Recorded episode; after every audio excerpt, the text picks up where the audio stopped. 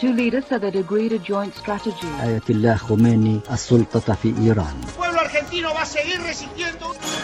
Voci dal mondo, settimanale di attualità internazionale del giornale Radio Rai, a cura di Gaetano Barresi.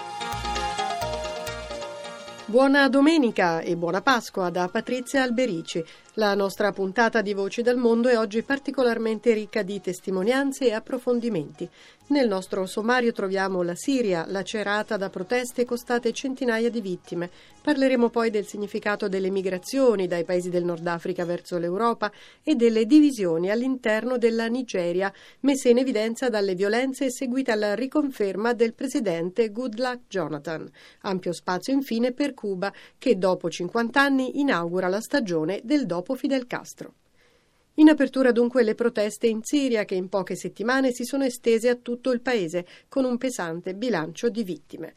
Una situazione che si fa sempre più drammatica e ricorda da vicino quella della Libia, pur con le dovute differenze, come ci spiega il capo ufficio stampa e portavoce della Farnesina Maurizio Massari. Ci sono delle similitudini per quanto riguarda la repressione violenta in Siria, così come avevamo visto e vediamo ancora in Libia, repressione che noi condanniamo fermamente. Per quanto concerne la risposta della comunità internazionale, bisogna realisticamente pensare a risposte calibrate a seconda della specificità poi dei paesi. In Libia abbiamo una missione della Nato, una, una missione anche militare, sarà difficile pensare in Siria ad una risposta simile. Un altro aspetto forse di similitudine tra Siria e Libia è il ruolo dell'esercito. In entrambi i paesi per il momento rimane dalla parte del regime, cosa invece che avevamo visto non era accaduta in Egitto e in Tunisia e questo aveva creato diciamo, le condizioni per l'uscita dal potere dei dittatori. Il punto cruciale per la Siria è l'attuazione immediata delle riforme che il presidente Bashar Assad ha annunciato il 16 aprile, senza le quali è difficile eh, a nostro avviso poter pensare che la protesta si possa calmare. Le riforme del 16 aprile erano state annunciate già da almeno un mese. Come mai è stato perso così tanto tempo e le proteste che erano prima circoscritte dilagano ormai in tutto il paese? Riflesso immediato del regime siriano alle prime proteste è stato quello di mantenere una posizione di chiusura e invocare il complotto esterno. Questo probabilmente anche sulla scia di quanto era accaduto negli altri paesi e stava accadendo anche nello Yemen. Questo tipo di reazione, diciamo di chiusura e difensivo non ha giovato ovviamente alla moderazione e alla calmierazione della situazione perché ha anzi eh, agitato ulteriormente in molte città siriane l'opposizione, le manifestazioni sono continuate e sono state represse con violenza e naturalmente reprimere non fa che gettare olio sul fuoco e diffondere ulteriormente malcontento e proteste. Ed ora una testimonianza da Damasco, espressa ai nostri microfoni da un insegnante appartenente alla comunità cristiana che ci ha chiesto di restare anonimo. Le proteste della Siria sono iniziate circa cinque settimane fa eh, chiedendo di abolire la legge marziale e lo stato di emergenza. Giovedì scorso il Presidente ha affermato eh, la legge per abolire la legge marziale. Ci sono le riforme che ogni siriano vorrebbe che facessero cancellare anche il Tribunale della Sicurezza di Stato e poi fare una legge per la stampa e per il pluralismo. Vogliamo arrivare a un paese civile, un paese moderno anche, però dobbiamo fare tutto con dialogo, con calma. Ci sono adesso, noi vediamo un movimento integralista, quelli dei fratelli musulmani che vogliono rovesciare il regime. Se arriva un regime religioso al potere è un disastro per tutti, non soltanto per noi cristiani, ma per tutti, perché la Siria deve rimanere laica. Noi ieri come cristiani non siamo usciti veramente per paura, perché anche abbiamo sentito minacce per le chiese. Volevano avvicinare alla piazza di Al-Abbasin dove lì c'è il quartiere cristiano. Ci sono gruppetti salafiti, e in particolare a Homs, questa è la città di mia madre, quindi conosco bene la situazione, che c'è l'uso di armi anche contro civili, perché ci sono persone che cercano sangue. Ci sono anche contrabbando di armi dall'Iraq, dal Libano anche verso la Siria. Quindi per questo la situazione non è così chiara. Il Nord Africa, terra d'origine di giovani popolazioni alla ricerca di un futuro migliore e l'Europa, un rapporto non sempre facile ma obbligato da ragioni geografiche, economiche e storiche. Sentiamo l'analisi di Khaled Fouad Allam, sociologo del mondo musulmano ed editorialista del Sole 24 Ore, intervistato da Mafalda Caccavo. Come mai questi flussi migratori dalla Tunisia non pensano a destinazioni come quelle dell'Arabia Saudita, dei paesi del Golfo, che contano sulla forza lavoro degli immigrati? Stati? Noi dobbiamo capire che questi paesi della Tunisia, anche eh, paesi dell'Africa subsahariana, sono stati penetrati anche psicologicamente comunque dall'Europa da oltre un secolo, cioè da, da quando Napoleone Bonaparte I è sbarcato ad Alessandria d'Egitto. E poi c'è anche un altro fatto di matrice sociologica che spesso queste persone hanno già una rete di amici, di parenti, i flussi migratori mondiali si costruiscono sulla base di diaspora. Noi abbiamo delle nuove diaspore che però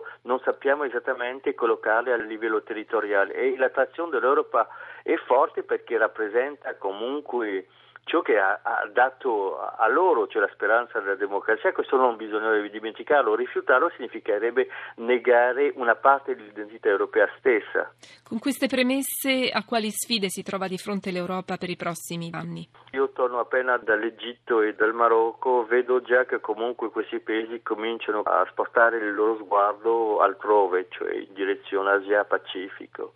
Se l'Europa non riesce ad aprirsi e ridefinire il suo collocamento nella geografia mondiale è avviata al declino perché è già un'Europa che comunque è vecchia demograficamente che però è ovviamente impaurita da ciò che lei non conosce. Ci sono dei rapporti storici che non possiamo assolutamente occultare, però indirettamente o metaforicamente io affermo che una certa Europa è morta a Lampedusa. Mi sembra evidente che l'Europa si trova dinanzi a a una non risposta e in un certo senso a non uscire da due cose che hanno distrutto l'idea d'Europa. Da una parte la sponda sud è considerata come a periferia dell'Europa ed è anche una frontiera eh, di sicurezza, però sulla base di questi due paradigmi non si riesce assolutamente a costruire nulla. Su quali basi si potrebbe allora creare un'altra idea di Europa? La questione di cosa vuole essere l'Europa dinanzi a, a delle nuove popolazioni che sì sono arabe, musulmane, che sono spesso cittadini europei, ma che sono anche indiani e cinesi, cioè dove inizia e dove finisce l'Europa. Questo non lo sa e pone dei problemi di sovranità politica e di identità cioè non esiste un'identità europea alla fin fine e per questo che la politica si trova completamente bloccata. In Nigeria la riconferma alle elezioni presidenziali del capo di Stato uscente Goodluck Jonathan, cristiano del sud, scatena la rabbia nel nord islamico con scontri e vittime, come conferma anche la Croce Rossa. Virginia Della Pietra ne ha parlato con il professor Stefano Bellucci, capo del Dipartimento Africa dell'Istituto internazionale di Storia Sociale di Amsterdam. La Nigeria è un paese diviso su linee non soltanto etniche ma religiose. Bisognerà fare dei passi avanti dal punto di vista del dialogo a livello locale e risultati elettorali del tipo di quelli che abbiamo visto nelle elezioni di sabato con maggioranze del 90, 95%, 99% in certi stati del sud a favore del presidente entrante Goodluck Jonathan certo non aiutano questo tipo di dialogo per la pace. Semplicemente era il petrolio la vera posta in gioco di queste elezioni? Il petrolio certamente gioca un ruolo rilevante nella corsa al potere in Nigeria. La Nigeria è un paese dell'OPEC, è un paese, uno dei più grandi esportatori di petrolio del mondo e della risorsa eh, su cui tutta l'economia nazionale ruota.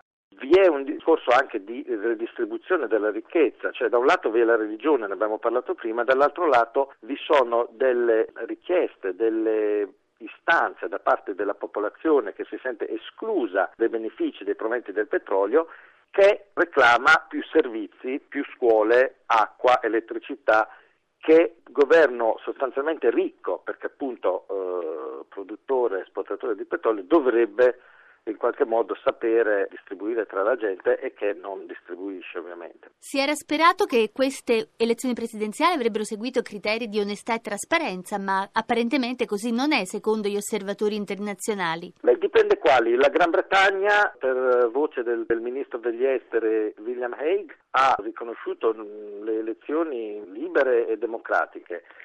Altre organizzazioni, soprattutto organizzazioni non governative, hanno in qualche modo messo in dubbio il risultato elettorale non in tutta la Nigeria ma in certe parti della Nigeria. Bisogna anche tenere presente che il concorrente di Jonathan era un ex militare e quindi ricordava forse ai più la storia della Nigeria militare, quindi questi governi corrotti che appunto non erano in grado di redistribuire la ricchezza in maniera equa.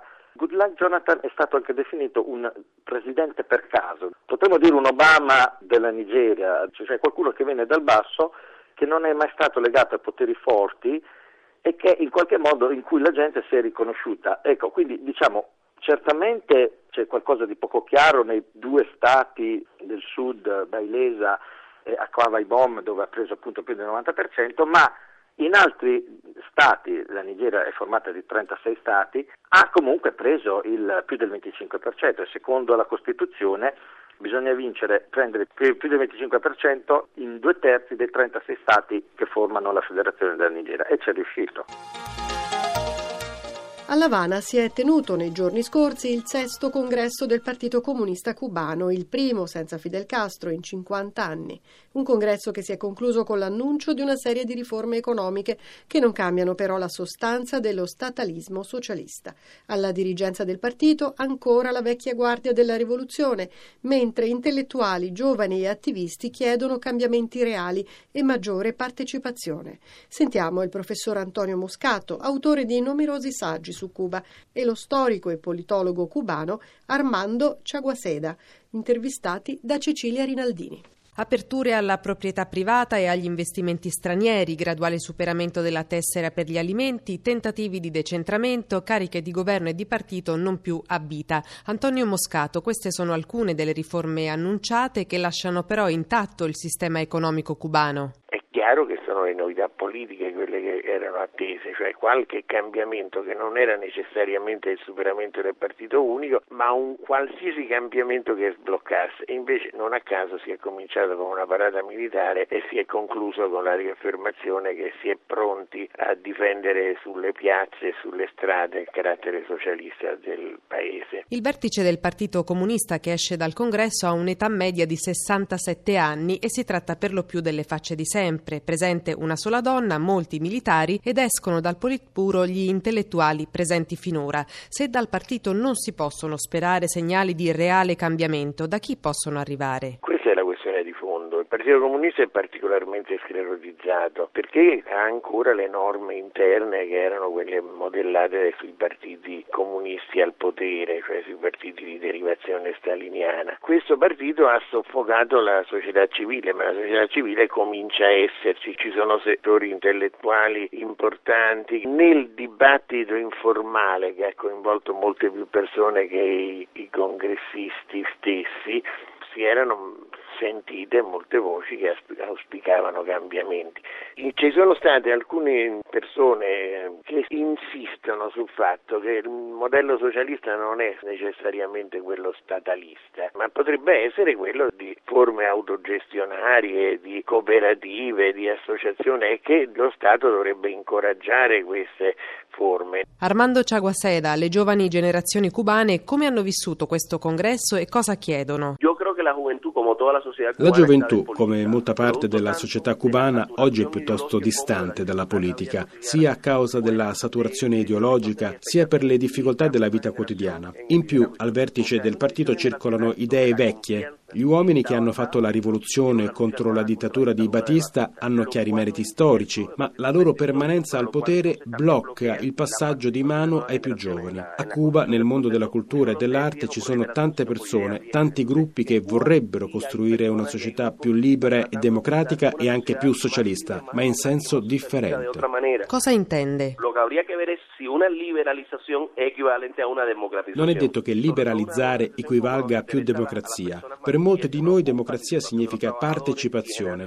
La cittadinanza deve poter partecipare alle decisioni e deve poter esercitare il controllo sullo Stato. Parliamo di una riforma del socialismo in senso democratico, ma ci troviamo a dover combattere contro due giganti. Da una parte il neoliberismo e dall'altra lo statalismo socialista unito all'immobilismo della burocrazia. L'ideale sarebbe riuscire a generare il cambiamento a due livelli, dall'alto con una seria riforma istituzionale e dal basso dando spazio all'attivismo sociale.